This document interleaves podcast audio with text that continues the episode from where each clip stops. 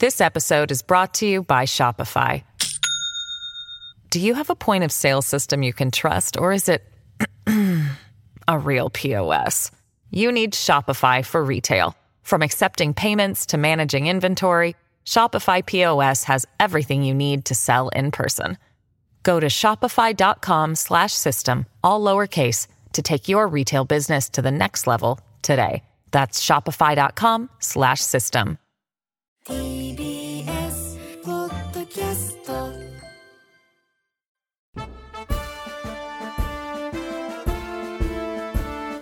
政治道楽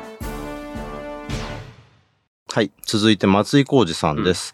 えー無所属新人、えーじ自民党、公明党、立憲民主党、国民民主党が推薦。元参議院議員で、えー慶應義塾大学の教授です。えー63歳。はい。で、東大在学中に、えー国家公務員上級試験に合格して、通産省、えー後の経産省かな、うんに入省と。で、内閣官房に出向してた時には、えー内閣副参事官ということで、えー畑村山、えー橋本内閣を支えていました。で、00年、2000年末に退官して2001年の参議院選には、えー民主党公認で京都府選挙区から立候補して当選。うんで、2007年に再選。えー2012年の選挙に立候補しないで、えー慶応の先生、SFC の先生に、えー転じましたと。で、鳩山内閣では、えー官房副長官を務めていましたね、と。でですね、えっ、と、まあ、街頭演説また聞いてもらうんですが、えっ、とですね、こういった形の相乗りの候補者の、あの、街頭演説会って、多くの場合は、その、まあ、会場ごとに、まあ、時間と場所決めて演説会やるわけなんですけれども、会場ごとに、まあ、ど、どっかの政党が大体仕切ってるっていう場合が多いんですよ。なるほど。うん。で、私が行った時は、そまあ、公明党の仕切りっていう感じだったんですよね。まあ、実際にその応援演説で立ってたのは、あの、公明党の参議院議員とか、うんうんうんえー地方議員だとか、えーなので、あのーまあ、動員されてるのも、まあ、創価学会の人だろうなっていう方、感じの、まあ、その公明党の選挙でよく見る方があるんですよね。あの、街頭演説にもね。えーの見に行くとわかります。わかりますはい。まあ、ちょっとその雰囲気もちょあの楽しんた楽しんでというか、あの、感じ取っていただきつつの、えー音声です。お聞きください。政治道楽えーたくさんの方々がこの声優さんの前に集まっていただいてどちら側もこちら側もありがとうございます。ありがとうございます。寒い中本当にありがとうございます。京都市長選挙激戦なんです。あれもやります。これもやる。すぐ何でもやる。これが京都の財政おかしくしてきたんじゃないですか皆さん。皆川三平筋がいるあの時期に28年間で京都は4代に蔵造りが遅れた。今東西線が通ってます。中どっかの党の候補者はこの東西線大型公共事業が秋だと言ってますけれどこれが遅くなったのが誰のせいなんでしょうか。もっと昔にやっていればこんな赤字は起こらなかったんですよ。それを棚に上げて何か文句の人の悪口を言うそして上げ足を取るそんな政治はもうやめていきたいと思います私は63歳です30年ぐらい東京と京都と行ったり来たりしてました参議院議員時代には竹内先輩ちょっと私の方がね老けてきてるんですけど竹内先生先輩なんです中学高校からずっと存じ上げてる先輩なんです私は自分の役人人生そして参議院人生行ったり来たりしました。それから最近10年間は慶応大学というところで若い方々の教育をしてました。東京から見るとね京都は憧れの的なんです。ものすごくみんなが京都に住みたいんです。だけど皆さん京都の街人口減ってるんです。そして若い人が学校卒業してから京都離れて東京とか大阪に就職しはる人京都以外に住まはる人多いんです。私はこれはものすごくもったいないと思うんです。それは私は文化史と京都を作るとか突き抜ける世界都市とか言ってますけど難しいことじゃないです。まず市民が生活しやすくて文化っていうのは文化庁は大変だしないですよ。竹内先生一生懸命頑張って文化庁を誘致してはった。それは素晴らしいんだけど文化はやっぱり文化庁さんが主導で作るということよりも、市民の力が文化の力じゃないですか、皆さん。その時に、私は文化と誰かと違って、何でもすぐやり出すパッケージとか、そんな便利なものは、ちょっとまやかしやと思ってます。それよりも、ちゃんと市民に寄り添って、行政の在り方をもう一回見直して、あんな財政上がりの数年前まで、京都の町は財政上がりだったんですが、破綻する、夕張みたいになるって言われてたじゃないですか。ちょっとそれも誇張だったかもしれないけれど、しかし、あんなスペアパッケージしたら、あっという間に財政赤字に転落しますよ。それよりも、しっかりと市民目線で行政を見直して、この外側もドル混んでますよね。オーバーツーリズムの影響で、バスの運転手さん見らへん。道も混んでる。そういうところをどうやって改善していくか、私にはプランがあります。そして、どうやって若い方々に学校卒業した後も、この京都に山科に残ってもらうか。そのためには、滋賀県に比べて、京都はマンションの値段1.5倍するんですよ。50平米のマンション、新宿で滋賀県だったら3500万円で買えるのが、京都は5000万円するんですよ。ローン組めないですよね。あるいは賃貸でも家賃高くて払えない。そういうのをもう一回街づくりで見直していく、空き家をリノベートする、公団市営住宅とか、市営住宅をリノベートして、もうちょっときれいにして、若い方々も住んでもらうようにする。そして、何よりも、企業を誘致してくる。私は経済産業省にいました。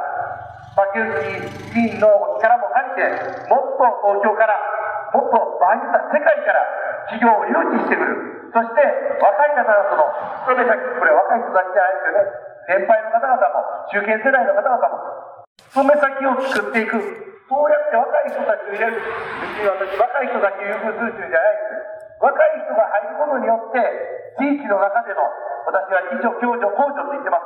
公助も自助もないんですけど、共助。地域の中での支え合い、お年寄りが若い人の子育て、例えば学童の通学の見守りをする。逆に若い人は、ちゃんとお年寄りの介護のボランティアをする。そういう地域の支え合いの、その力が、皆さん、文化の力じゃないでしょうか。サイズ道楽 This episode is brought to you by Shopify. Do you have a point of sale system you can trust, or is it a real POS? You need Shopify for retail. From accepting payments to managing inventory, Shopify POS has everything you need to sell in person. Go to shopify.com slash system, all lowercase, to take your retail business to the next level today. That's shopify.com slash system.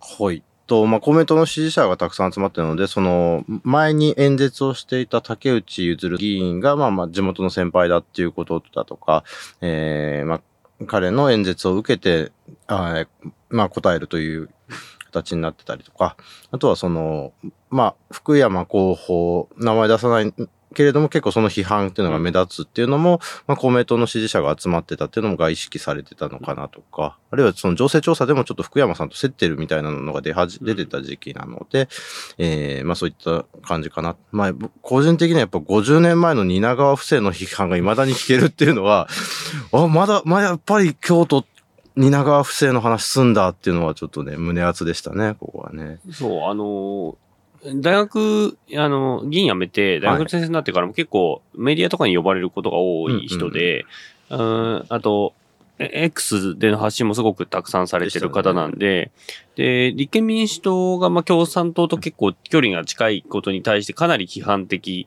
だった人ではある。んですよねよね。うん。っていうのもあって、まあまあもちろん京都出身っていうのも当然ありながらということではあるとは思うんですけどね。でそう、議員辞めた後ずっと、あの、民主党系の、あの、批判を強めに言って、うん結構右派系の論談誌とかでも喋ったりとうんかししてたので、もうこういった形で結局ね、あの、相乗りとはいえ、立憲民主党の推薦で上がって、ね、あの、立候補するっていうけど、ちょっと驚きではありましたけど、うん、そうなんですよね。うん。うんあと、あの、自助公助共助、あそこで言ってて、この人は、あの、民主党政権で新しい公共という、うんえーありましたねかえー概念を提唱してたんですけど、まあ、はいその旗振り役の一人が、まあ、うん考案したとも言われてたし、うん。まあ、でも、かなり推進の側に立ってやってたのは、まあ、この人で、うん。まあ、サードセクターをいっぱいかませながら、まあ、公共サービスでできないところを、うん、サードセクターに直せるっていうような形を取りながら、え社会を持続させていこうっていうような考え方っていうのは、まあ、この人が割とやってる話なんで、まあ、その話が、あるある種持論を今回の場所でもうんぶっていたということですかね。ね。うんはい。で、まあ、先結果か、結果を見てみますと、えー松井さんが、えー、17万7454票、うん得票率37.92%で当選と。えー続いて、福山和人さんが16万1203票、34.4%。まあ、前線と言えるでしょ、じゃないでしょうか。えーで、続いて村山翔英さんが、えー7万2613票、うん得票率で15.52%。えー二野湯真二さんが、えー5万4430票、11.63%。まあ、ここまでは、えっ、と、どなたも、えー、供託金没収ラインは、の10%を超えていたというところですかね。で、高家優さんは、えー、2100、あ、2316票の0.49%という結果になりましたと。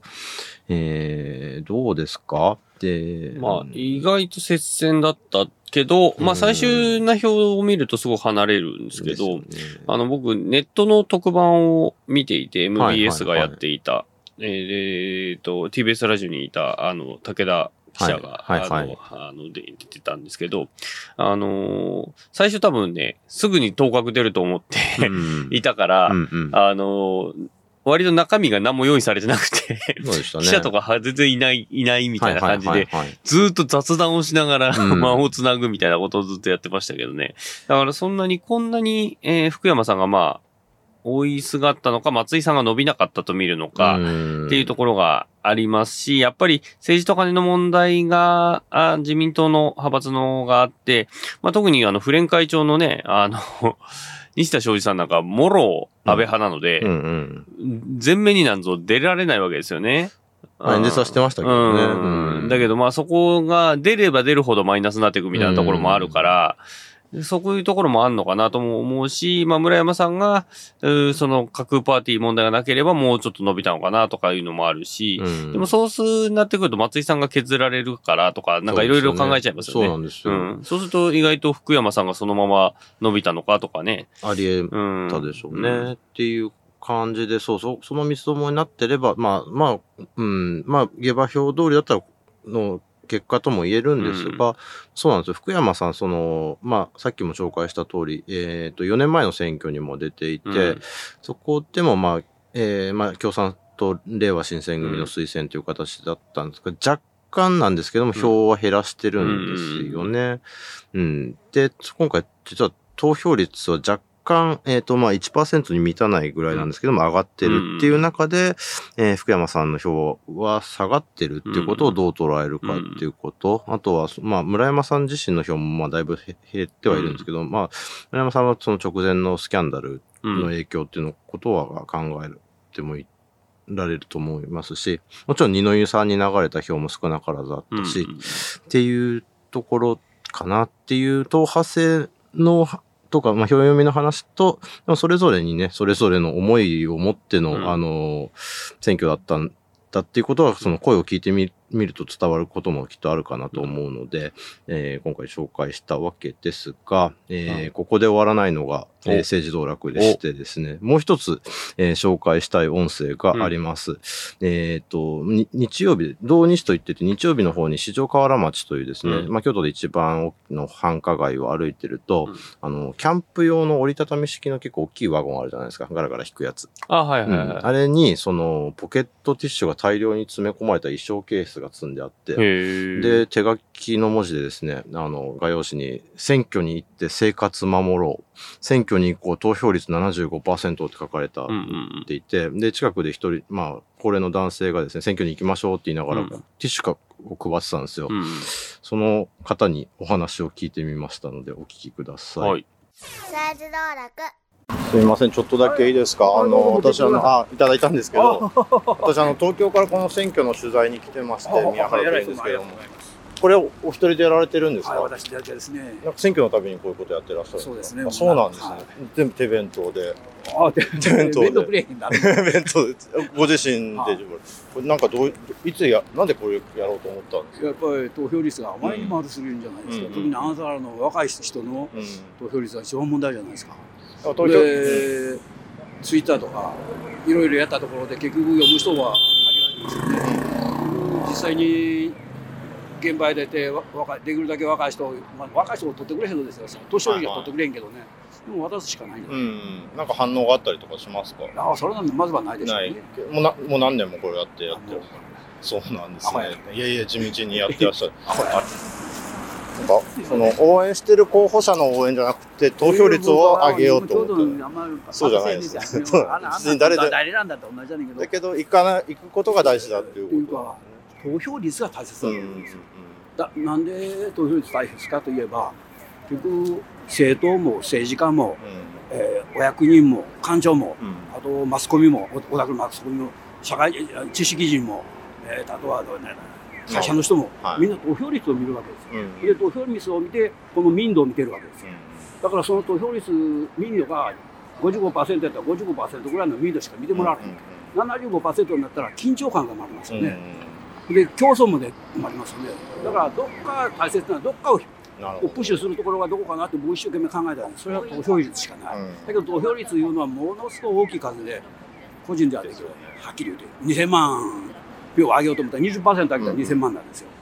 ところが僕は一生懸命やったけど20万個しか負けない。うん前だからで歩かれたらあれへん。ということは結局皆さんに選挙行けよって言うてもらうしかしょうがないんですよ。うんこれが大切なんですよ。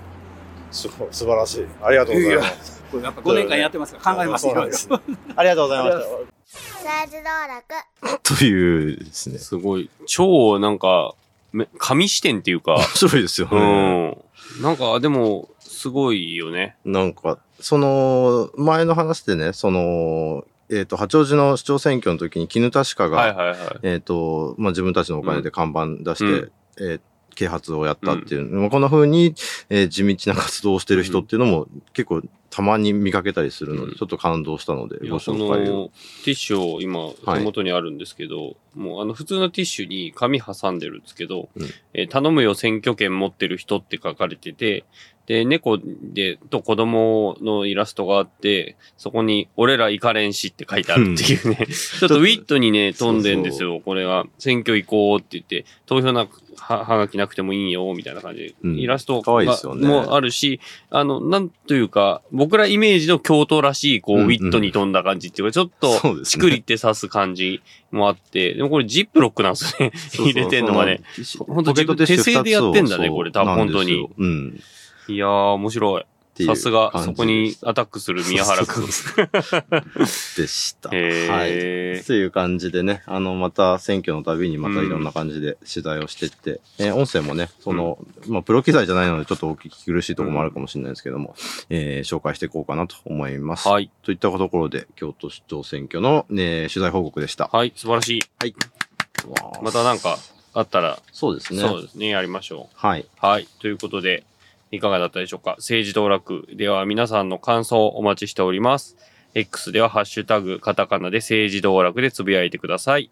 えー聞いた時が書き時でございます。えーまた皆さんからのメッセージも募集しております。ご意見ご感想はもちろんこんなテーマで話してほしいみたいなところも、えーお待ちしております。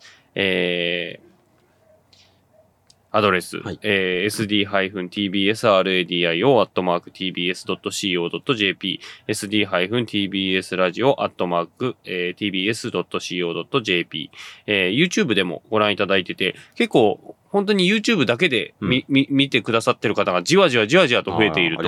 いうことで、そちらもありがとうございます。はいえーその方、ぜひチャンネル登録とうんいいねをすると我々が喜びますので、はい、よろしくお願いします。ということで、えー政治道楽、今回はこの辺で、次回かな？うん黙っときましょう。黙っときましょうか。じゃあ、はい。ということで、政治道楽、今回はこの辺で、えーここまでのお相手は TBS ラジオ記者の澤田大樹と、選挙ライターの宮原ジェフリーでした。それではまた来週来週。